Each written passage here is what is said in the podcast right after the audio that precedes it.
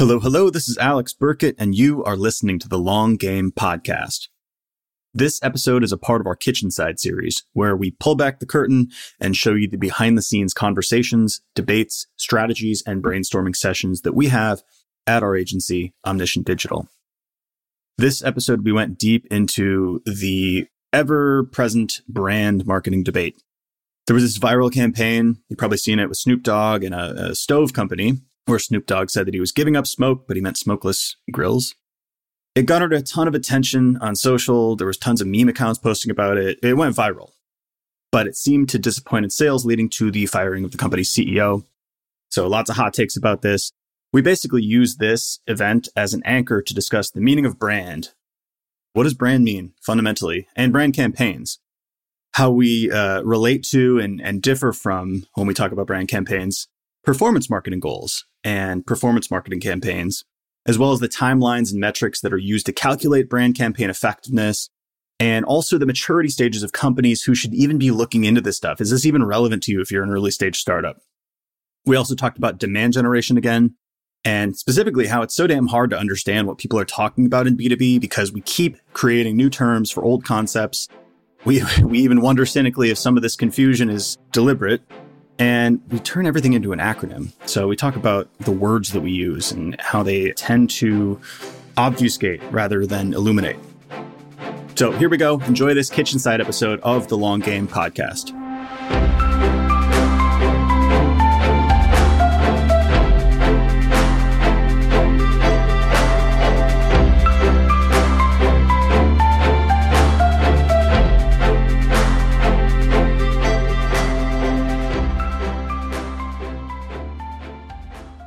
What the hell does demand gen actually mean? What are people talking about when they say demand creation? When does content marketing cease to be content marketing and it's more growth marketing? We can talk about brand. The hell's brand? Snoop Dogg campaign failure came up a couple times. So, I mean, where do y'all want to start? I feel like half of these are just the Alex doesn't know what words mean. we have a short definitional segment in our kitchen side today, but I, I really do believe now that businesses have had to tighten the purse strings, like really pull in real results from every marketing team. I do think that the definition and the function that these play, especially for B2B SaaS, has changed since we've last talked about it. Well, I thought the demand generation, it was on a call with David. I was like, what do people mean by this anymore? Because it used to sort of be like a performance marketer that was maybe running ads and maybe running the SEO channel, and it would be customer acquisition focused. And then I saw somebody on LinkedIn talking about demand generation versus other like growth or demand capture. And I was like, wait, I didn't know that that was like delineated within the job of demand generation manager.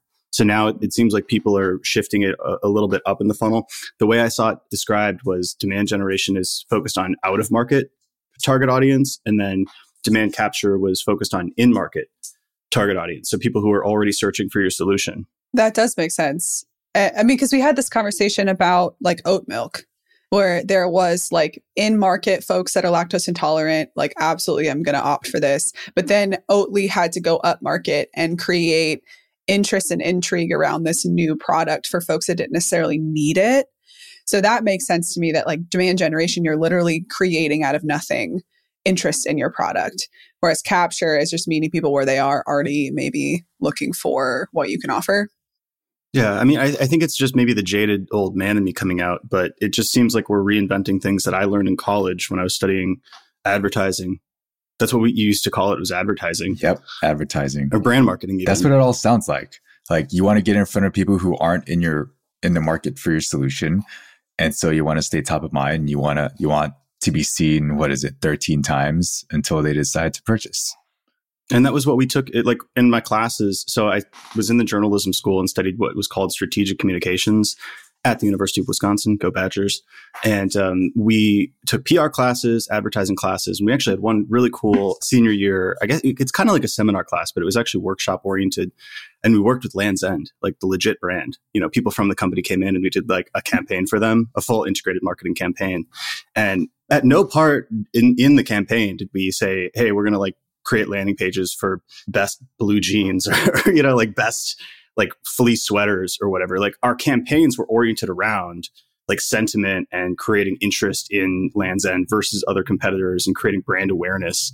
So it's like to call, and maybe it's because we're in B2B and maybe like a lot of people who are working in our space haven't maybe had traditional marketing advertising education in college. It just, it almost seems like demand generation is a function of demand generation. It's almost like a circular loop where it's like people who are selling demand generation from agencies have to create a wedge that is different from everything else to be able to say, hey, here's a new pain point. Here's what you're missing. Well, yeah. I mean, not, I don't want to go in this direction because it's irrelevant, but if you think about all of, there's so many concepts and rules in our day to day life that were created by marketers. Like there's a lot of unnecessary parts of our routine. I mean, I've even heard it said that like breakfast was created by one of the big like food companies. Well, that slogan, breakfast is the most important meal of the day, that right. was created. Yeah. It's like not necessarily scientifically sound Wait, for every really? individual. Yes. Yeah. I think, um, man. right. So if you, if you really drill down on that in the, in our realm, like a lot of this excess terminology that we struggle to figure out what it means probably came from someone that had to make it a thing in order to make money.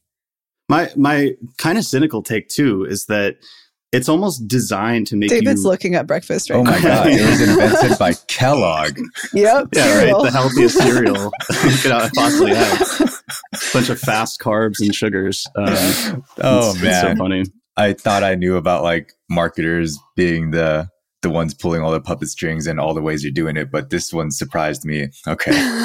well, okay. we had talked about halitosis too. The example that I gave was that halitosis was invented by public relations yes. yeah. to uh, drill in that pain point that, hey, your breath, your bad breath isn't just a personal thing. It's actually like a disease, you know, and there's a cure for it and it's Listerine. So. Well, the funny thing is, like, some people might need Listerine. Some people might need to eat breakfast. But in order to make as much money as they do, it has to be like a global issue. It has to be a new norm. And I think that that's kind of infiltrated at least our industry of like everybody has to have demand gen, everybody has to have growth, like everyone has to do this. And it's like, first of all, are those not all kind of the same thing, kind of? But also, have we not examined what you're selling and who you're selling to in order to determine what teams and functions you should have? The point that I was going to make on this too is that it, it, there's there's always this question in my mind is is like the world passing me by and I am I an idiot? Do I just simply not understand like the new terminologies and delineations and, and buckets that we're bidding people in, or or is is it meant to make me feel that way? Is it a sort of like like is it supposed to be confusing? And, and i used to think about this with enterprise b2b websites where you know coming from a cro background we talked a lot about clarity of messaging and value proposition and uh, even like ad to copy match. So like when you click an ad like does it match the landing page that you end up on?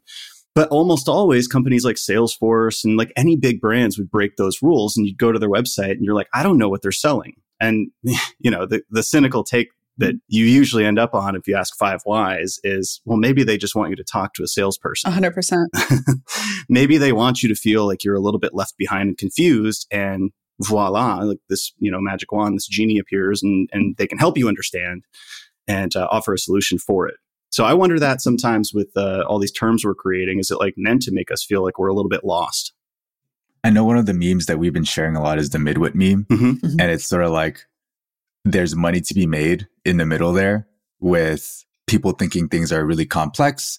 There's incentive to make it seem really complex. And then you can come in as a savior to help simplify and make it easy.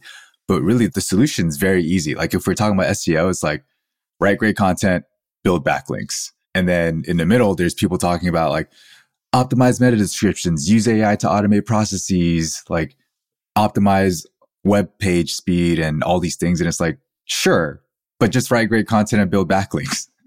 and I think we've been kind of sharing that message a lot. And sometimes I'll I'll talk about it on a on a sales call and prospects bring up all these other things. And I'm like, yes, but not yet. Like that's like the the cherry on top. You're focused on champagne problems.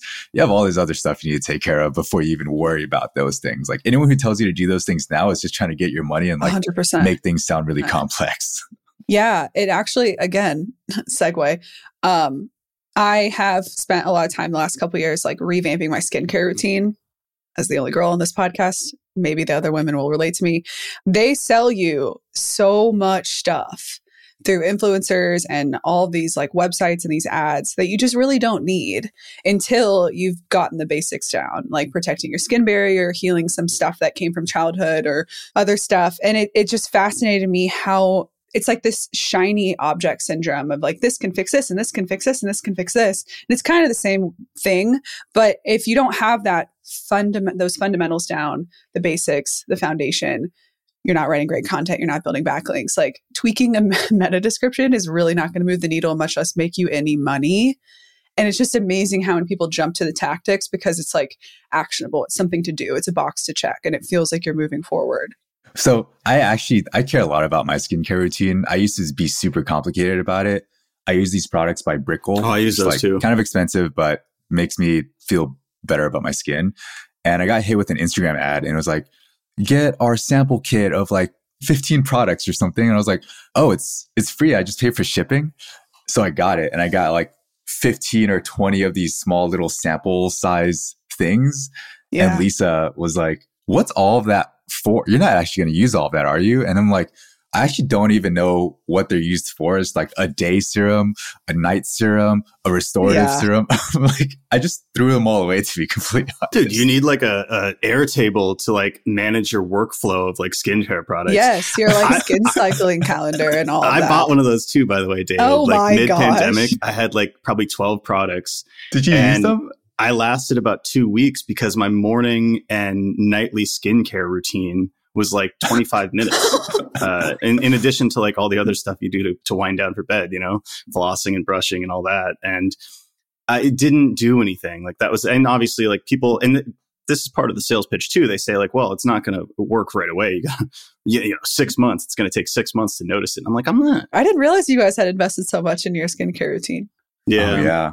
Oh. Well, and it all comes back down to the same meme too. Because Allie, I don't know if you've seen these memes, but like with skincare, there there'll be like a, a picture of like Gollum from Lord of the Rings, and it'll say like you know twenty seven product skincare routine, and then it'll be like like some immaculate man like Timothée Chalamet or something like that. You know, perfectly clear skin. Using And it's bar like- soap. Yeah, like Dove soap or Yes. something.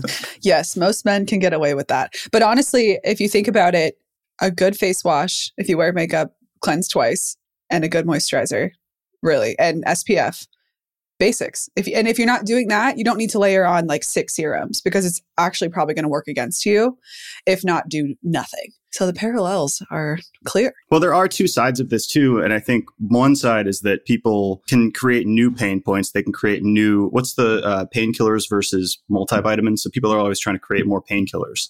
They're like, hey, I didn't, you didn't know this, but you also have this problem. It's not just moisturizer you need, but you need like, you know, six or seven different things that you weren't thinking about. Yeah. And that's a little bit more common in sales marketing. This is demand generation.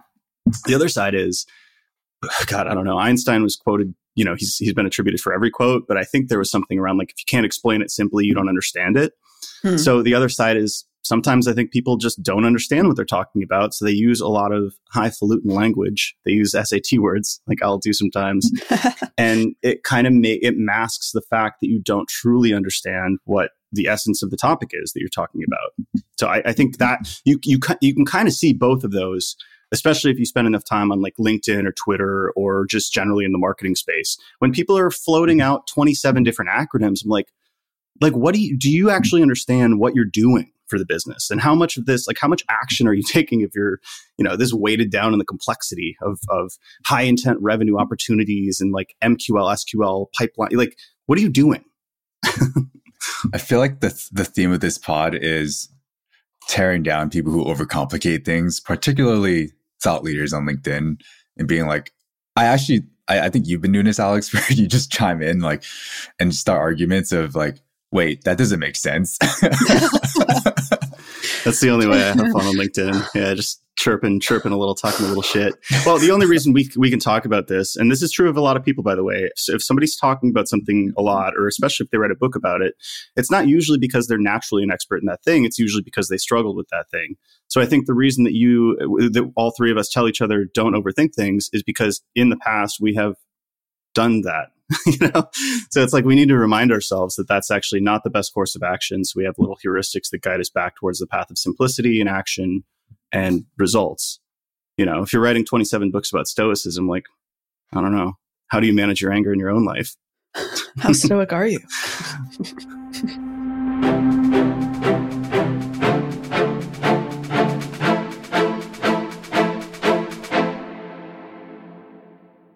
All right, so cue us back in. We were talking about demand generation, where it sits, what it means. And then I think the parlay is into brand because the ultimate question, the one that I wrote an article about in 2019, because I had the same pedantic quest to define a term that people are using with frequency, is what the hell does brand mean? And not just brand, like what the hell is brand awareness? I'll, I'll say it. It was at HubSpot, obviously, like if you look at my LinkedIn. But I remember when campaigns would be murky. If they were like, it wasn't clear like what the end result was in terms of the goal, people would be like, well, yeah, it, it only drove 10 signups, but we got a lot of brand awareness. And I was like, what the fuck are you talking about? Like, what, what do you mean brand awareness? Are you talking about the impressions? Because I don't think impressions equals awareness. I'm sitting across the street right now from uh, what is called New York Eye Care. So I've seen my impression count is incredible because every day I wake up and I work from this desk, I see it but I've never engaged with it. It's never resonated with me. So like, what the hell does awareness have to do with it? Or what, what the hell does impressions have to do with it? The reason this is brought up is because setting the stage, Snoop Dogg was part of a campaign. He was, he was the center of a campaign for a smokeless stove. He tweeted that he was giving up smoke. And uh, later on, it was announced that it wasn't that he was giving up smoking weed. Of course not. He was giving up smoke barbecues, I guess, and going for smokeless. And later on, what happened was, and this was really fast, by the way. So, like the turnaround, I think the campaign launched like two or three months ago. And then a couple weeks ago, Solo Stove, they announced that they're firing their CEO because the campaign, while it generated a ton of virality and impressions, it didn't translate to sales. So, if you look on LinkedIn, there's a million different takes, a lot of them really, really good from brand people. And the two directions that people tend to go are, yeah, like awareness is a stupid metric. Like, why are we trying to go for virality? Like, obviously, that isn't going to translate to sales. And then the other side, which I think is compatible, is yeah, but the timeline, like, obviously, you're not going to see sales in two months after like a viral campaign. Like, that's not the point. You're measuring the wrong thing. So, like, firing the CEO is short sighted. I just wonder, like, this is a really good awareness play, but what was the next step? Like, how did it connect to capturing demand?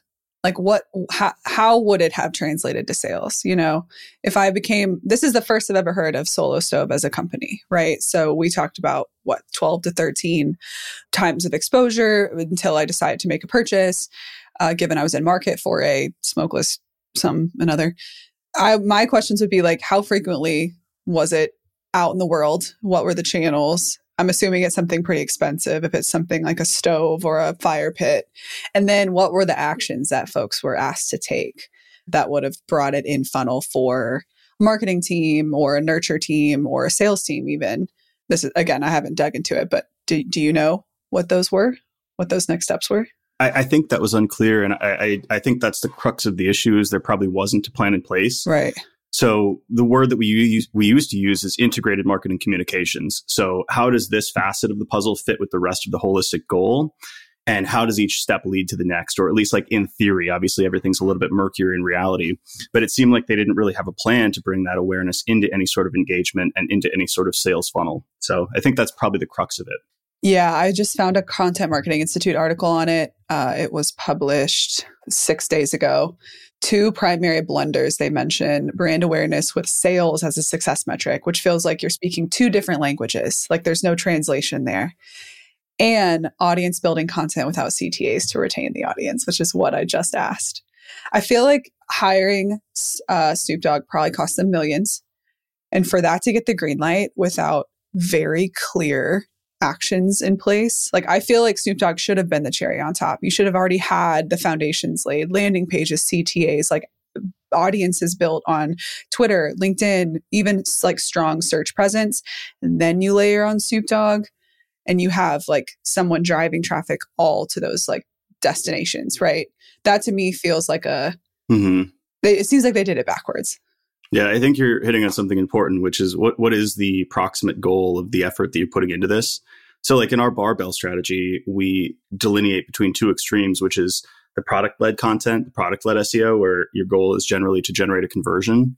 And then the other side, where it's buzzworthy content. And generally, the goal there is to either generate awareness and traffic or backlinks, which backlinks facilitate the conversions and the rankings of the bottom funnel content. So we wouldn't measure the buzzworthy content in terms of conversion rate. In the same way that we wouldn't measure the success of a bottom funnel listicle in terms of like how much generic traffic it's bringing in. So your ROI point is is important because obviously it's expensive to hire somebody like Snoop Dogg. But like let's imagine their their goal this was part of a digital PR campaign to generate a bunch of backlinks. I bet it worked really well if that was their goal. Sure. or views and traffic to a site that was ready to receive that audience. I just went to the Solo Stove website, no mention of Snoop Dogg.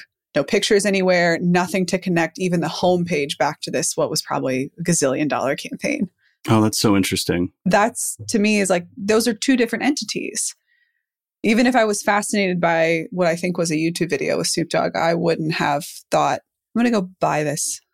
Yeah, and I still think there's a disconnect between what people say when they say brand awareness and impressions because I don't know how many people even like we're in, in marketing, so we're reading all the takes. Now we understand that it was Solo Stove that was behind this, but do the majority of the people that saw those memes on Instagram about Snoop Dogg giving him smoke, did they actually follow up and understand that this was a Stove brand campaign? I don't think those two are directly connected. So it's like maybe you didn't even measure brand awareness effectively. Maybe it wasn't about the impressions. And that actually gets into some studies. This is the cool part about brand, by the way, is like, you know, we, we consider ourselves more quantitative, and I think we generally are with regards to the data that we use to inform SEO. But brand marketers have been doing deep research for years and years and years, like Nielsen studies. Like there's really cool like correlational studies. And on one of these posts, we're gonna have so many reference links in this, by the way. On one of these posts, there was a study. Ah, I think it was from Meta. Yeah, now famous Metadeck from I'm not gonna be able to say this name, Marta Sikierska. There was a study on like brand awareness campaigns, and they actually found no correlation between clicks, click through rate, and ROI it was resonance um, and engagement metrics that did it. So there's a couple charts here on one of the links that I posted. Clicks are not a proxy for sales. There's essentially zero correlation between the two. Another point was that most sales happen later offline. So that is obviously pertinent for solo stoves, less so for the companies that we work with, but it's like a little bit, it's like kind of that tracking gulf problem where you, you maybe can't connect the two. But the effectiveness metrics are more important than the mere exposure, the mere impression metrics, which I think has a lot of strong tie ins with SEO and our beliefs there too. In living in Chicago, when I'm on the highway, there's a ton of billboards, which we don't ever dabble in that space. But when I think of like brand or brand awareness or exposure without being able to tie it back to a direct sale, I think about, you know, offline print. And that exposure is still really valuable. But if I wasn't also encountering those brands online, on social, where I actually make a purchase or make a purchase decision, to me, it's kind of pointless because it's like, why are you exposing me to your brand name, spending probably six, seven figures on this massive billboard and not at least giving me an opportunity to re encounter and make a decision or make some sort of conversion action, even following you on Instagram, right? That's better than just seeing a billboard. So, again, just coming back to like creating that bridge from in person exposure to what would probably be an online purchase nowadays. And I don't envy those marketers because that's a very, very long bridge to build. Well, the cool thing about those brand campaigns that you're talking about, billboards and like HubSpot sponsoring NFL games now. I went to a Jets game and they had sponsorship slots there. The cool thing about that is you can actually quantitatively measure portions of it. So you can do mixed modeling and you can do holdout sets. So you can you can advertise in certain geographic locations, and then you can do aided and unaided awareness surveys. Hmm. So basically, the definition of brand is murky, but most people agree that it's something around like the real estate that you occupy in your target audience's mind about your category. Right? It's like yeah. if I said name a CRM, whoever you name is is a form of brand awareness. If it said, right. "Do you know what HubSpot does?" and you mentioned the correct thing, that's a form of brand awareness. And if you said, "Name five CRMs," that that set, if you're included in that, like there's different ways you can measure it. So if you do those surveys nationally and you have holdout sets, you can run statistical tests to say, "All right, here's here's the lift that we've achieved." given these campaigns. And maybe it's like you can do that with sales as well, but you can at least do it with aided and unaided awareness surveys. It's interesting seeing HubSpot branch into like bigger picture marketing with those kind of audiences. Like, who am I to judge what percentage of Jets fans would purchase a CRM? But seeing them acquire the hustle and branch out as essentially a media company, I feel like they're also probably looking to attract visitors and followers in that sense too to then ultimately nurture them down the funnel for for a purchase of their software but it makes like that makes more sense to me. If they were if they were marketing at NFL games when we were there, hadn't yet acquired the hustle, hadn't yet cleaned up like their podcast presence, that wouldn't make any sense to me. But they've really covered a lot of real estate and and provided a lot of ways to adopt the brand with or without paying. So to me, like that does make sense. It's really interesting. I bet it's really expensive.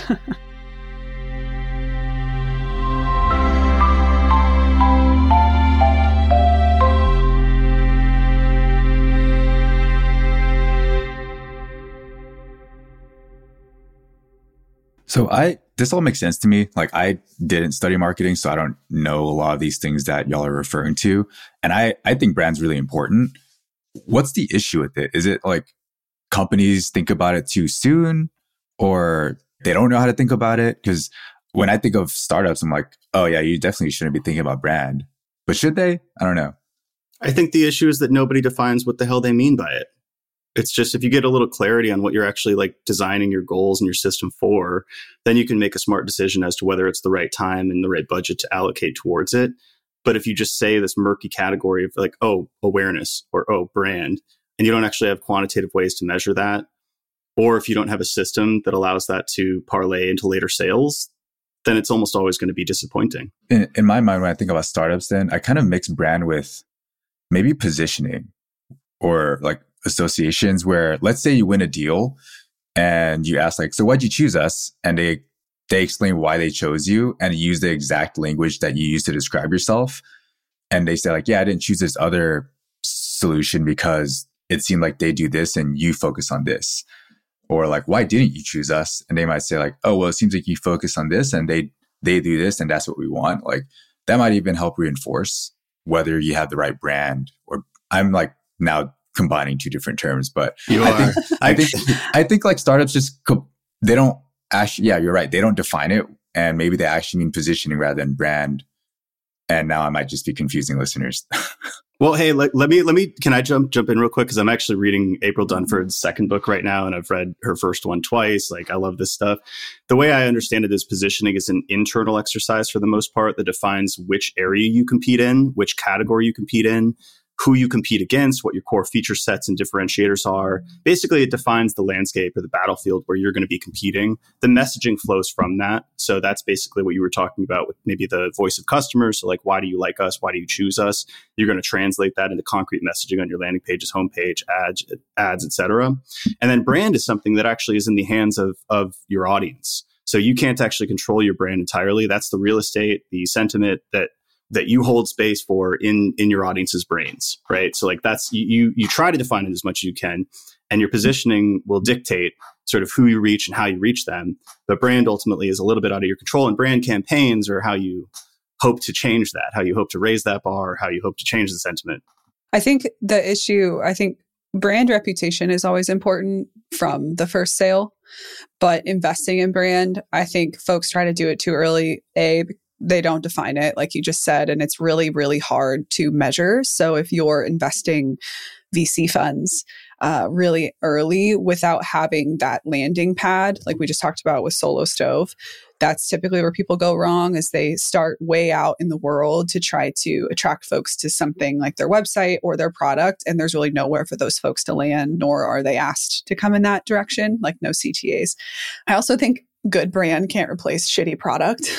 so folks will start to like invest outward into again, brand campaigns trying to attract the audience and then they don't focus on retention or their their product or their service quality. And so they end up churning all of these new folks that come in from this like fascinating brand and like oh i'm going to check this out. And they're like oh this is actually shitty which then it cycles back through to brand reputation yeah, like the media marketing initiatives, those are more so trying to trying to hit you on a lifestyle or a top of funnel level. And if you haven't defined like how all of that fits into your core positioning and product, it's usually wasted effort. Or so, well, especially at the startup stage.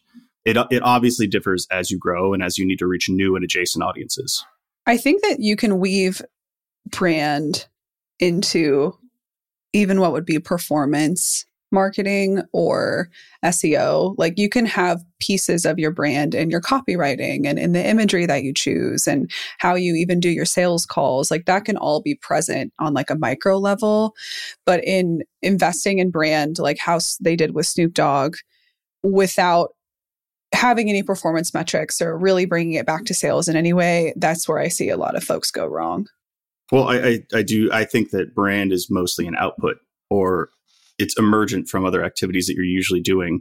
So like you, you don't have to delineate between like a performance marketing campaign can result in unaided awareness or it can relate it can translate to brand loyalty. Mm-hmm. But vice versa, maybe not so much, right? It doesn't necessarily mean because you've done a brand campaign that that's going to generate performance or sales.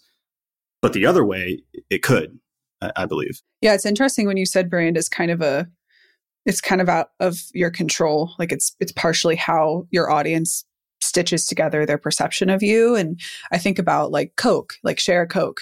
I feel like that was probably just one campaign. I don't know a lot about it so if you guys do correct me. I feel like that was probably just one campaign that they did and it ended up being what resonated the most with the audience. Like coke being this like cohesive way of bringing people together. I think that actually informed the bottles with the names on it, like Coke realized that it resonated not only in terms of affinity and reputation, but also sales. And they're like, oh, this is now part of our brand because our audience responded positively to this. Like we took that reaction and used it as a data point to further this brand like direction.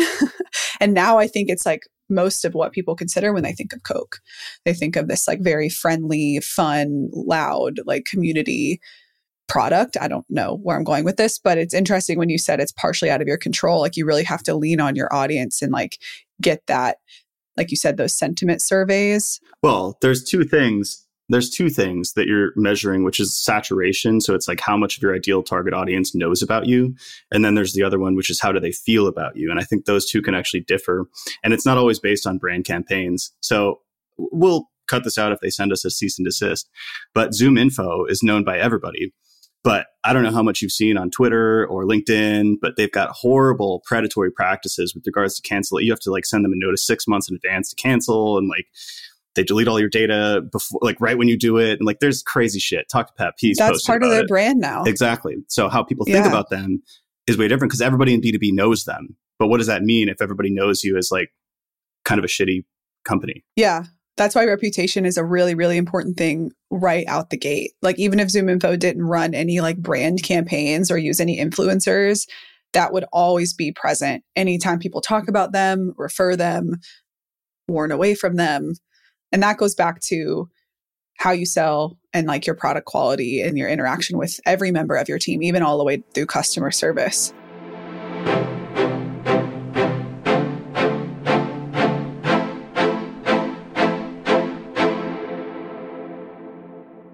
This is one of those things where I sometimes fall into the midwit where I'm like, oh, we have to do these things perfectly and give every client like the perfect client experience, knowing knowing that that is not always possible and there are things out of our control. But I start overthinking a lot of those things where if we present in this way, how might they think about us and how might that impact our brand and how might that change the way that they talk about us to their friends and colleagues and stuff like that.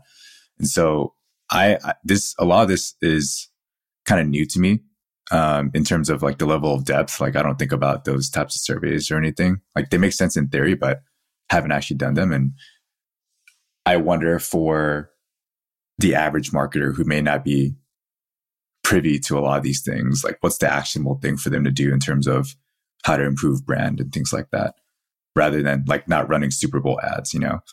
I mean, I would simplify it and look at it like a two by two matrix where it's like, well, you, you have to define your positioning and your target audience, your ICP.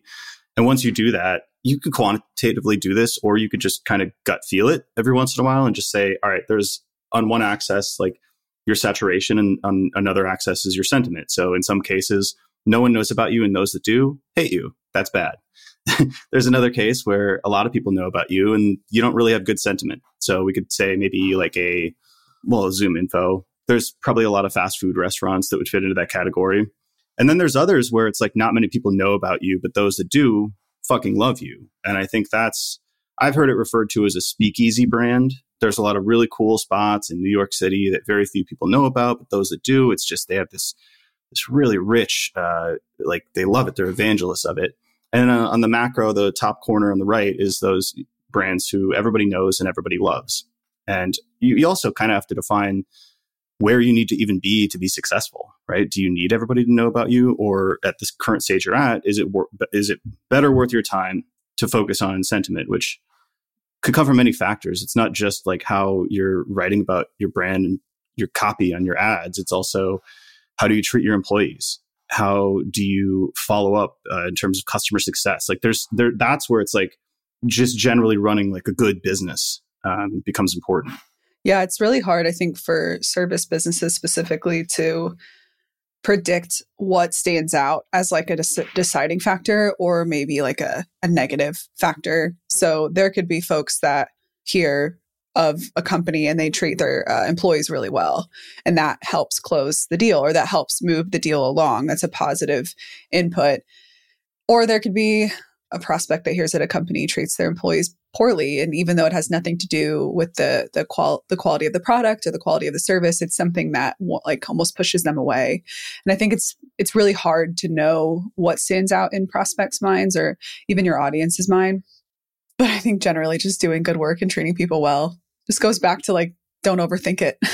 Isn't this the number one rule of of content marketing talk to your customer? Isn't that where can't we just take everybody's advice at this point?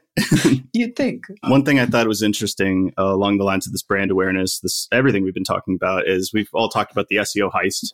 I think most people listening to our podcast, if I just say those two words, people are going to know what that is. But essentially, Byword, uh, it's like an AI tool. I believe that they take on clients as well. They worked with this company called Causal, causal.app, and basically scraped a sitemap of a competitor um, who is essentially an Excel training company. So it's very informational. Uh, I believe Causal is, is more of a software product for CFOs. Uh, I might be mistaken on that, but they ripped off their sitemap and basically rehashed a lot of the content using generative AI. Got a bunch of traffic, talked about it, maybe got manually penalized, maybe it was an algorithmic thing. Nobody really knows, but basically they're at zero now. One thing I thought was interesting is I read an article the author is Andrew Holland, uh, this article from Search Engine Land, and it was uh, the untold story of the great SEO heist. And it was a broader point on generative AI and the future of the internet and how brand matters more and, and information is becoming commoditized and information gain and double eat and all the stuff that we talk about all the time. So that th- there was a section in it where he, he talked about how the traffic they generated wasn't actually related to the audience they were trying to reach. And I also saw a LinkedIn post from somebody who works at Causal talking about their year and, and how they grew to 400 customers. And I'm not sure if that was within the 12 months or like whatever the time frame was with SEO. But I was thinking, you know, like they had millions, like 2 million visits a month or something like that in terms of organic search. And like 400 customers feels pretty low for those types of numbers.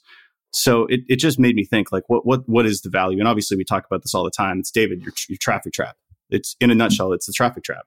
Yeah, they got a bunch of low conversion intent traffic, which may look good if pe- that's what you want, or if you're an advertising business. But if they only got 400 customers from that, that's that's actually pretty surprising. I thought they would have at least gotten, I don't know, a thousand. Just throwing out a random number out there, but that's really low conversion rate.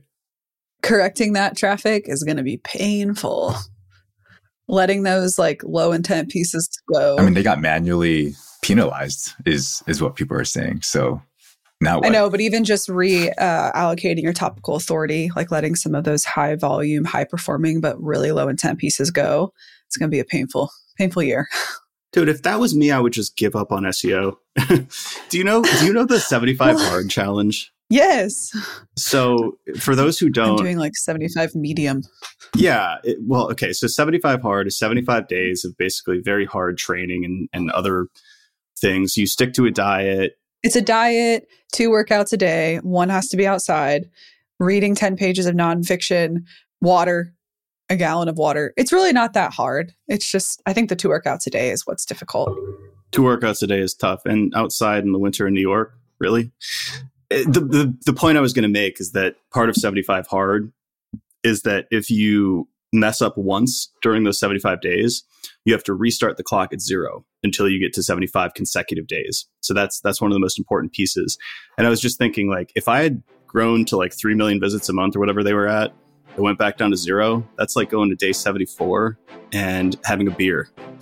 and then you're like, oh, I got to start over at zero. I would, I would simply not start again. But that's just me. uh, that's painful.